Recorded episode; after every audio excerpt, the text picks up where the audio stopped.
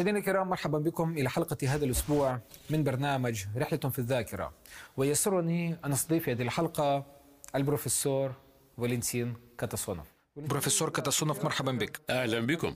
أشكرك طبعا على الحضور مجددا والمشاركة في هذه الحلقة وأعترف لك بأن المقابلات السابقة التي أجريناها معك لقيت اصداء كبيرة لدى الجمهور حيث أن العديد من المشاهدين كتبوا إلينا طالبين إعادة استضافتك في البرنامج. وسبق أن تناولنا وإياك المرحلة الحديثة لتطور الرأسمالية. وناقشنا كيف تشكل النظام المالي العالمي في بريتن وودز أولا ومن ثم في جامايكا.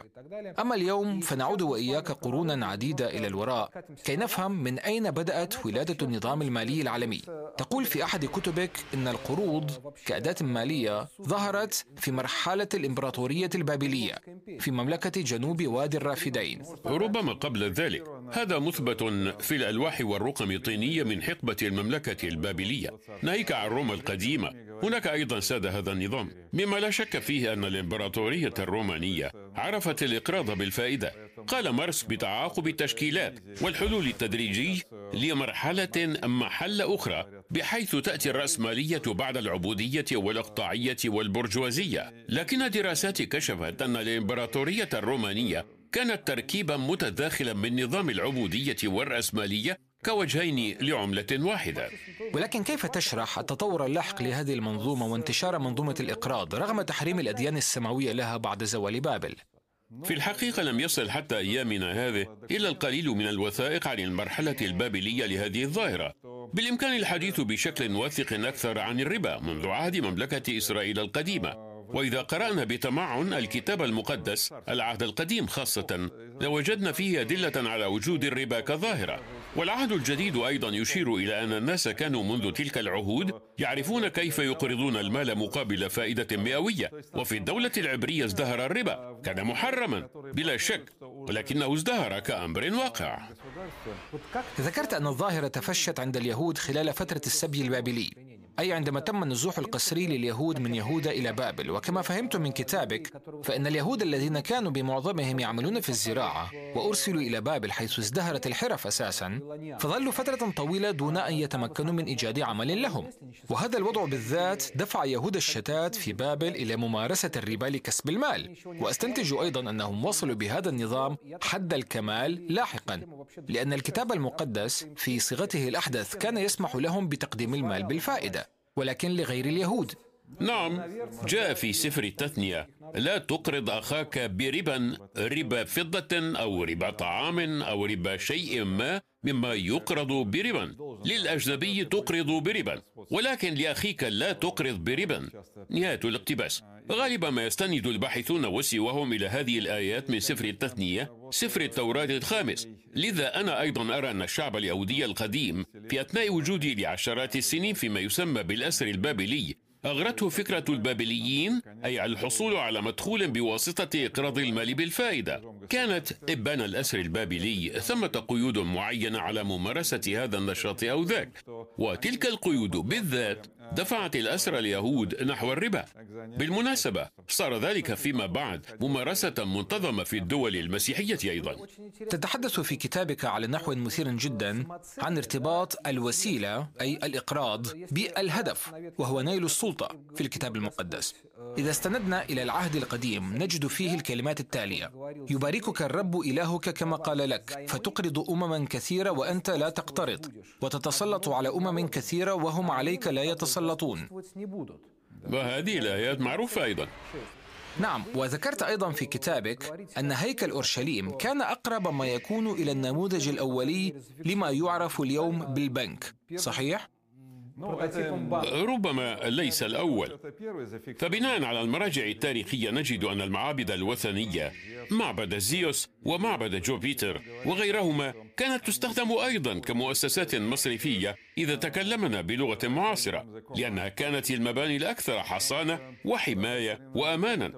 كان الناس يأتون إليها بأشيائهم الثمينة. لحفظها كودائع. نعم للحفظ. مقابل مبلغ زهيد. في البداية عندما كانت المعابد تستلم المعادن الثمينة النفائس والمجوهرات كانت تقوم بوظيفة مستودع الأمانات ولكن بمرور الزمن تطورت هذه الوظيفة وتحولت إلى وظيفة إيداع. وحتى وظيفة إصدار النقدي تلك كانت النماذج الأولى للودائع وإصدار سندات مالية. على سبيل المثال عندما كان الشخص يأتي إلى المعبد بإناء من ذهب لحفظه هناك كان يستلم إيصالا خطيا بذلك وهذا الإيصال تحول عمليا إلى نقد. إذا تقدمنا زمنيا إلى الأمام نجد أنه في مصنف شلحان عروخ الفقهي الخاص بقواعد سلوك اليهود التقليدية العائدة للقرن السادس عشر يرد فيه كلام عن وجوب اقتطاع نسبة الفائدة عن وجوب اقتطاع الفائدة. أي تغيرت الأولوية من جواز إلى وجوب. نعم في البداية أي في أقدم كتب العهد القديم حرم القانون الربا تماما وبعد ذلك سمح به ولكن مع تحفظات وفي المحصلة يكاد الربا يصبح إلزاميا. وهذا ما تحدث عنه أيضا الفيلسوف اليهودي موسى بن ميمون. ميمونيد في روسيا. نعم كان يرى أنه من الملزم على اليهودي مطالبة المدين غير اليهودي بأعلى نسبة ممكنة من الربا. ولأن اليهودية وتقاليدها الدينية تلزم بتقاضي الفائدة غدا أبناء الشعب اليهودي في صلب الرأسمالية المعاصرة كما يقول العديد من الباحثين وأنت منهم. في صلب الرأسمالية السائدة لأن الرأسمالية ترتكز على الرأسمال النقدي بينما الرأسمال الإنتاجي والتجاري ثانويان ناجمان عن الرأسمال النقدي. بالتالي فمن لديه رأسمال نقدي هو الذي سيكون في المستوى الأعلى من هذه التراتبية من المهم جدا أن نفهم ذلك لأن كارل ماركس في كتابه رأس المال وضع ثلاثة أنواع من رأس المال بمستوى واحد. أنا أعيد القارئ إلى الفهم الصحيح للتراتبية رأس المال النقدي وهو أيضا الرأسمال الربوي يهيمن دون مشك على كافة أنواع رأس المال الأخرى. حسنا. لنتوقف إذا عند المنظرين من أصل يهودي الذين أرخوا لتطور رأس المال على مر الزمن. ومنهم أحد زملائك. جاك تالي مثلا. نعم وكان أهم مستشاري الرئيس الفرنسي ميتيران. في كتابه اليهود والعالم والمال نجد أن أحد أهم الثوابت لدى أتالي هي كالتالي اليهود قدموا للعالم أهم شيئين في التاريخ الإله الواحد والمال. فيما يتعلق بالإله الواحد فالقصة معروفة ولكن ماذا يقصد بقوله قدموا للعالم المال؟ ربما يقصد أن اليهود علموا العالم إعادة إنتاج النقود من خلال الفائدة؟ ربما لأن الجزء الأكبر من كتابه مكرس بالضبط لوظيفة النقود كأداة للربا. ومما يثير الاستغراب أن جاك تالي الشخص العلماني غير المتدين يبحث عن حجج ما من العهد القديم ومن التوراة لتعليل النظام المالي الراهن. نعم ولكن من جهة أخرى المفكرون الإغريق مثلا وضمنا أرسطو النجم الأكثر سطوعا في سماء الفلسفة الإغريقية كان لهم موقف سلبي جدا من نظام الربا. يقول أرسطو ما يلي إن من المنطقي تماما أن يبعث الربا على الكراهية لأنه يجعل النقود مادة للملكية للتملك وبذلك تفقد النقود وظيفتها التي وجدت من أجلها أي من أجل تجارة المقايضة. هذا أمر هام جدا. نعم ويتابع أرسطو أن تقاضي الفائدة أو الربا يؤدي تحديدا إلى تزايد الأموال وكما الأطفال يشبهون آبائهم وأمهاتهم. كذلك الفوائد المئوية فهي أموال متأتية عن النقود ذاتها. هذا النوع من الربح السريع يبدو في الغالب مخالفا للطبيعة. ومن خلال قراءتي لكتابك تأكدت تماما أنك تثبت بالدليل والحجة كل ما تحدث عنه أرسطو منذ قديم الزمان. أرسطو حذر من ذلك. نعم. من أن تتحول النقود إلى رأس مال. فهل تعلم ما هو أصل كلمة رأس مال؟ capital؟ إنه من الكلمة اللاتينية capitalis أي رأس من الماشية لأن الثروة كانت تحصى بعدد الرؤوس في قطيع الماشية. لاحقا وبغية تبيان كيف يمكن أن تتزايد النقود من تلقاء ذاتها؟ راح المرابون يشبهون ذلك بالزيادة في القطيع. مثلا البقرة تضع عجلا فهذا يكون فائدة مئوية. أي أن العديد من المفكرين عملوا لاحقا على تعليل النزعة الطبيعية للربا. يجب القول أن المسيحية دانت قطعيا الإقراض بالفائدة. لكن اللاهوتي توما لاكويني أجاز بعض التساهل في المسيحية التي رفضت كما كان الحال مع أبرز الفلاسفة الإغريق أي شكل من أشكال الربا باعتباره مخلا للطبيعة. من جهة أخرى أورد زميلك السابق جاك أتالي في كتابه قول كبير يهودي فرنسا في القرن الثاني عشر ربي ياكوف تام الذي كتب بدوره يقول هذه مهنة محترمة المرابون يكسبون المال بسرعة وبمقادير كافية ما يجعلهم يتخلون عن غيرها من المهن ويكرسون أنفسهم للطقوس الدينية. هكذا علل ممارسة اليهود للربا قبل بضع سنوات صدر كتاب بعنوان ال business على الطريقة اليهودية. لمؤلفه الإسرائيلي بيوتر لوكيمسون نصف هذا الكتاب مكرس تحديدا لدعم فكرة أن الربا منح اليهود الوقت الكافي للالتفات إلى الأمور الروحية. بالمناسبة ذكر لوكيمسون أن واضعي التلمود أيضا كانوا تجارا وخبراء في المسائل الاقتصادية إن صح التعبير. لأن التلمود كتبه اليهود الذين كانوا في الأسر البابلي أي كانوا ضمن من نقلوا إلى بابل. أي أنها كانت ممارسة دارجة تم تثبيتها فقهيا لأنها أثبتت جدواها ومردوديتها. نعم. بل لعلي أقول إن ذلك كتاب تعليم الحياة. لكن لمن يجيد قراءة هذه الكتب؟ كانت ثمة قيود على قراءة التلمود وكانت ثمة تحريمات على قراءة التلمود لغير اليهود. فيما بعد ظهرت قواعد شلحان عاروخ وخف التحريم. تكمن المسألة في أن عبارة شلحان عاروخ تعني المائدة المنضودة أي أنه يقترح على القراء من بين عديد من القواعد مما هو مسموح أو محظور إرشادا جاهزا عما يجب القيام به في الحياة. وكيف؟ ذكرنا وإياك أن توم الأكويني حاول بشكل من الأشكال تبرير الربا. بودي العودة إلى ذلك وأن أقتبس من كلام توم الأكويني.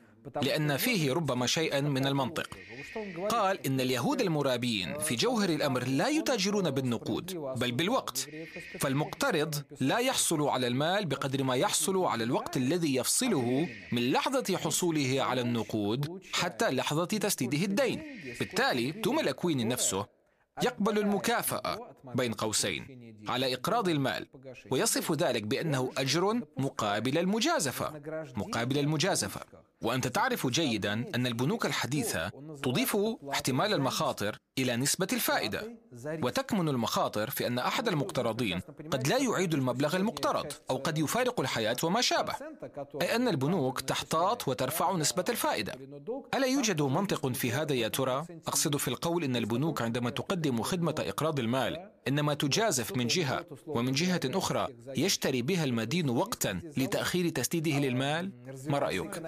هل تعلم أي نوع من النشاط كان يتصف بأكبر قدر من المجازفة في القرون الوسطى؟ التجارة البحرية تحديدا. التجار كانوا يحتاطون طبعا لمجازفاتهم. لذلك وجدت آلية التأمين في العصور الوسطى. ولكن بعض شركات التأمين التي مارست ضمان التجارة تحولت فيما بعد إلى مؤسسات ربوية. هذه ممارسة مختلفة لذلك نلاحظ أمورا دقيقة تجري في ظلها مثل هذه الطفرة الفجائية والتحول الهائل.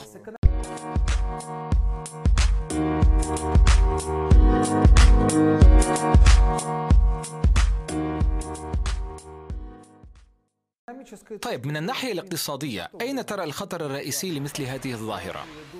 كي تبدو المسألة أكثر يسرا للفهم سأورد لك تشبيها طبيا فما هو الورم الخبيث؟ الورم هو اختلال وظيفة الخلية فالخلايا متصلة وفق روابط معينة وبهذه الروابط تنتقل المواد الضرورية للجسم يتطور الإنسان بشكل طبيعي عندما يجري الاستقلاب تمثل الغذاء وتبادل المواد بين الخلايا. الخلية هي أهم فقرة في هذه الآليات لأن الخلية السليمة تدفع بمعظم المواد التي تتلقاها إلى الأمام عبر الروابط وتبقي لنفسها ما يكفي احتياجاتها فقط. لكن الخلايا الخبيثة تسبب إرباكا في انتقال المواد اللازمة عبر الروابط فتأخذ أكثر بكثير مما تحتاجه الخلية السليمة. بذلك تحديدا تمنع تبادل المواد في الجسم. وخلال بعض الوقت تبدأ الخلايا المجاورة أيضا بالانكماش والتهدم داخل نفسها. ولكن كيف يمكن قياس هذه الظاهرة على عالم المال اليوم؟ الأمر نفسه يحصل للأموال. عند اقتباسك من مؤلفات أرسطو ذكرت وظيفة النقد الأهم وبالأحرى ذكر ذلك أرسطو. وظيفة النقد الأهم هي وظيفة التبادل أي المقايضة. النقود أداة للتحولات للاستقلابات في الاقتصاد. الاقتصاد هو حركة السلع والموارد. البعض يقولون إن النقود تعمل عندما تعود بفوائد مئوية. هذا أمر سخيف. النقود تكف عن العمل في اللحظة التي تتحول فيها إلى احتياطي ما وهي إذا جاز التعبير تتضخم مثل الخلايا المريضة في الأجسام الحية وتتوقف عن أداء وظيفة التبادل وعندها يبدأ المرض وكيف يتجلى ذلك في الاقتصاد في الأزمات العالمية؟ يتجلى ذلك في الأزمات الاقتصادية العالمية من المثير للفضول أن الرأسمالية في شكلها الحالي بدأت إرهاصاتها كما أفهم من كتابك في زمن الإصلاح في المسيحية. وأود أن أقتبس في هذا الصدد ما قاله في وصف الربا زعيم الحركة الإصلاحية مارتن لوثر. لوثر أيضا غير مواقفه خلال حياته. تماما. كتب يقول كان بوسع الوثنيين أن يتوصلوا استنادا إلى العقل. إلى خلاصة مفادها أن المرابي هو لص وقاتل مضاعف أربع مرات. أما نحن المسيحيين فنبجلهم إلى درجة نكاد نصلي لهم من أجل مالهم. طبعا لوثر ينتقد سياسة الكنيسة الكاثوليكية تجاه المرابين وهذا ما تحدثنا وإياك عنه آنفا. يتابع لوثر نكاد نصلي لهم من أجل مالهم. من ينهب ويسرق من الآخر طعامه هو الذي يرتكب ذاك القتل الفظيع. كما لو أنه أضنى أحدا من الجوع وقضى عليه بالموت. في الكتب الخاصة بتاريخ الكنيسة غالبا ما يرد أن لوثر بدأ نضاله ضد الكاثوليكية بسبب السيمونية أي شراء وبيع المناصب الكنسية والمراتب الروحية الكهنوتية وصكوك الغفران. وصكوك الغفران. لكنه في الحقيقة وضع الربا تحديدا في المقام الأول من نضاله. أي أن توما الأكويني خلق الشروط لوصول الوضع في العالم المسيحي إلى حد الغليان. في غضون قرنين على وجه التقريب وتبين أن سياسة توما الأكويني كانت من بين أسباب ظهور حركة الإصلاح. تقصد تساهله في مسألة الربا. هذه الأسباب كانت كافية. وهذا التساهل كان كافيا لاستخدامه كنوع من التبرير. ولكن تقول إن البروتستانتية في اتجاهيها البوريتاني والكالفيني تحديدا هي التي أجازت الربا شرعا صحيح؟ طبعا. ولكن لماذا برأيك؟ ما هي الظروف الاقتصادية التي جعلت من الضروري تقنين الربا والنظام المصرفي على شكلته الحالية في تلك المرحلة تحديدا؟ طالما قاموا بذلك فهذا يعني أنه كانت لديهم اعتبارات ما على الأرجح. كيف تشرح ذلك؟ أود القول. أنه من الضروري أن يؤخذ بالاعتبار ذاك الزمن. على سبيل المثال جان كالفين طرد بسبب محاضرته من فرنسا وهو رجل الدين الفرنسي. ولبعض الوقت عاش على أراضي سويسرا الحالية وجزئيا ربما في هولندا. وكما تعلم فإن عشرات ومئات الآلاف من اليهود طردوا من إسبانيا آنذاك واستقروا في هذه المناطق تحديدا من أوروبا. لذلك ظهر أساس ملائم لصيغة الراديكالية من البروتستانتية في شكلها الكالفيني الذي أباح الربا تماما. وكان ذلك مشروطا بالظروف الاقتصادية لهذه الدول. لعلي أقول إنه كان مشروطا. بالبيئة المحيطة. البيئة الروحية الاجتماعية أصبحت مهيئة لذلك. أي أنه وقوفا عند مصلحة تلك الدولة التي كان يعيش فيها هذا اللاهوتي أو ذاك واخذا بالاعتبار الوضع القائم في العلاقات المالية الاقتصادية فإن هؤلاء المصلحين الدينيين كانوا يتحولون إلى عامل مساعد لتقديم المبررات الفقهية للظروف الاقتصادية الجديدة صحيح؟ طبعا. بحسب الدول التي وجدوا أنفسهم فيها. طبعا وهذا شيء مدهش. على فكرة هذا لا يتناقض مع نظرية الاقتصاد الكلاسيكية. فالاقتصادي الألماني الشهير ماكس فيبر كتب يقول أن البوريتانية والكالفينية تحديدا وليس اللوثرية كانتا تتمتعان بقدرة كمونية جبارة لتطور الرأسمالي. تزامنت تعاليم ماكس فيبر مع كتابات اقتصادي شهير آخر هو فيرنر زومبرت. بل إن الاثنين عملا في جامعة واحدة لكنهما كانا في سجال دائم حول جذور الرأسمالية. أي في الروح والأخلاق البروتستانتية أم في التعاليم اليهودية. حتى أن زومبرت ألف كتابا بعنوان اليهود والحياة الاقتصادية. كانا يتجادلان طويلا حول هذا الموضوع وحول هذه القضية. كان زومبرت يشدد على أن البروتستانتية في صورتها الكالفينية ظهرت بعبارة مجازية نتيجة علاقة غير شرعية بين اليهودية والكاثوليكية. بالمناسبة ظهور عائلات من أصحاب رأس المال من أمثال آل روتشيلد كيهود وآل روكفيلر كبروتستانت يكاد يعد مثالا على ذاك التزاوج صحيح؟ نعم بالضبط.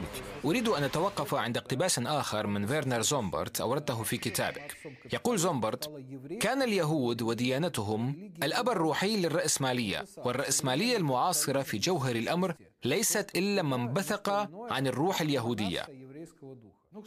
بالمناسبة تجدر بنا الإشارة هنا إلى أن كارل ماركس في مقالته المبكرة عن المسألة اليهودية. قال القول ذاته تقريبا. أنا أذكر عبارته الشهيرة إذ قال بقدر ما يجري انعتاق اليهود يجري بالتزامن معه تهويد المسيحية. وهذا ما حدث فعلا. توخيا للدقة سأورد هذا الاقتباس حرفيا. كتب ماركس يقول لقد حرر اليهودي نفسه على الطريقة اليهودية. لم يحرر نفسه بأن استحوذ على السلطة المالية فقط بل وبأن صارت الأموال سلطة عالمية من خلاله وبدونه.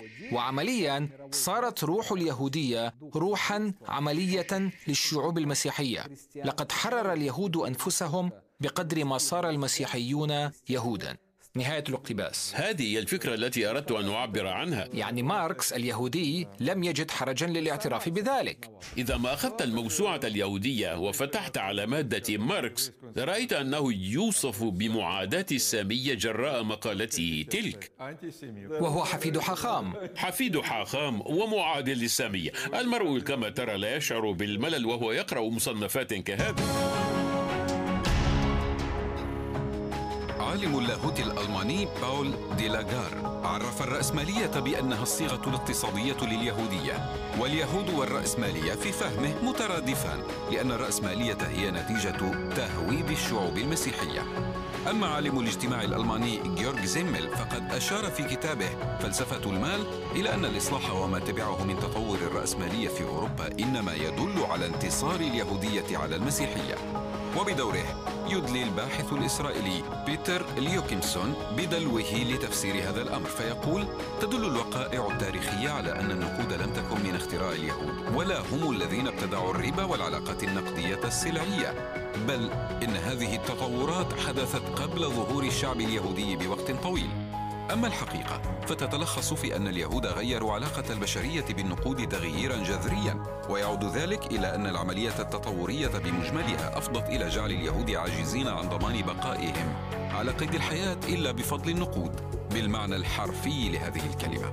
والمقصود أنهم كانوا مضطرين من حين لآخر إلى شراء حق العيش في هذه المنطقة أو تلك من أوروبا من البابوات والأمراء. لذا غدت النقود بالنسبة لهم أهم من خبزهم كفاف يومهم.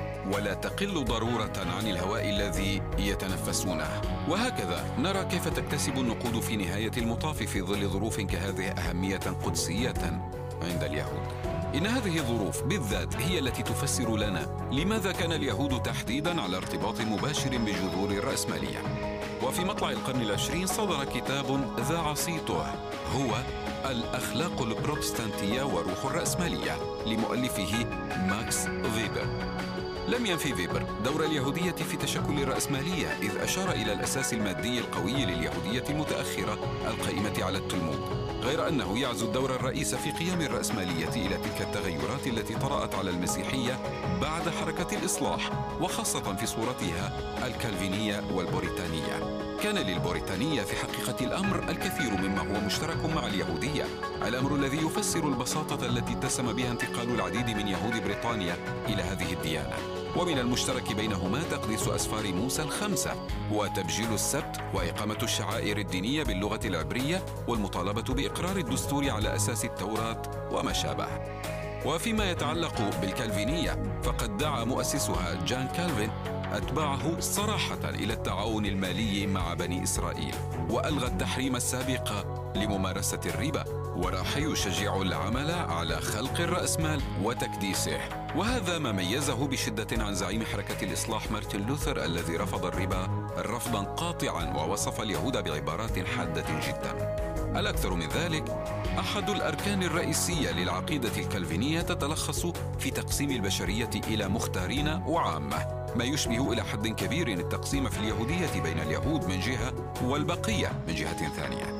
إن مؤشر التميز بحسب الكالفينية يقع خارج الإنسان ذاته ويتلخص في الثروة التي تخصه. وعلى هذا النحو فإن من لم ينالوا شارة التميز أي الثروة هم أناس من صنف ثان. يجب أن يخدموا المختارين كما أن زومبارت يشير في كتاب له بعنوان البرجوازي إلى جانب آخر مثير للاهتمام. فيلفت إلى أن حاملي روح الرأسمالية الأكثر مثابرة. كانوا أجانب أو وافدين ممن لم تكن لهم أي علاقات قربى مع السكان المحليين ولم يكونوا مثقلين بأعباء مفاهيم كالوطن والديار والجذور التاريخية. وبالنسبة للوافدين سواء أكانوا مهاجرين يهودا في أوروبا أم مستعمرين بروتستانت في أمريكا فإن السكان المحليين عن بكرة أبيهم غرباء. يجب التعامل معهم انطلاقا من مبدأ نحن وهم.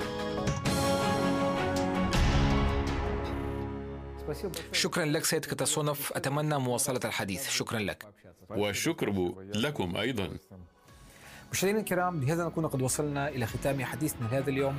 تحدثنا في هذه الحلقة مع البروفيسور ولينسين كتاسونوف. تابعونا الأسبوع القادم مع حلقات جديدة. فحتى ذلك الحين ها هو خالد رشد حييكم. Mineral Cemetrusiyeti Moskova. Kıyamet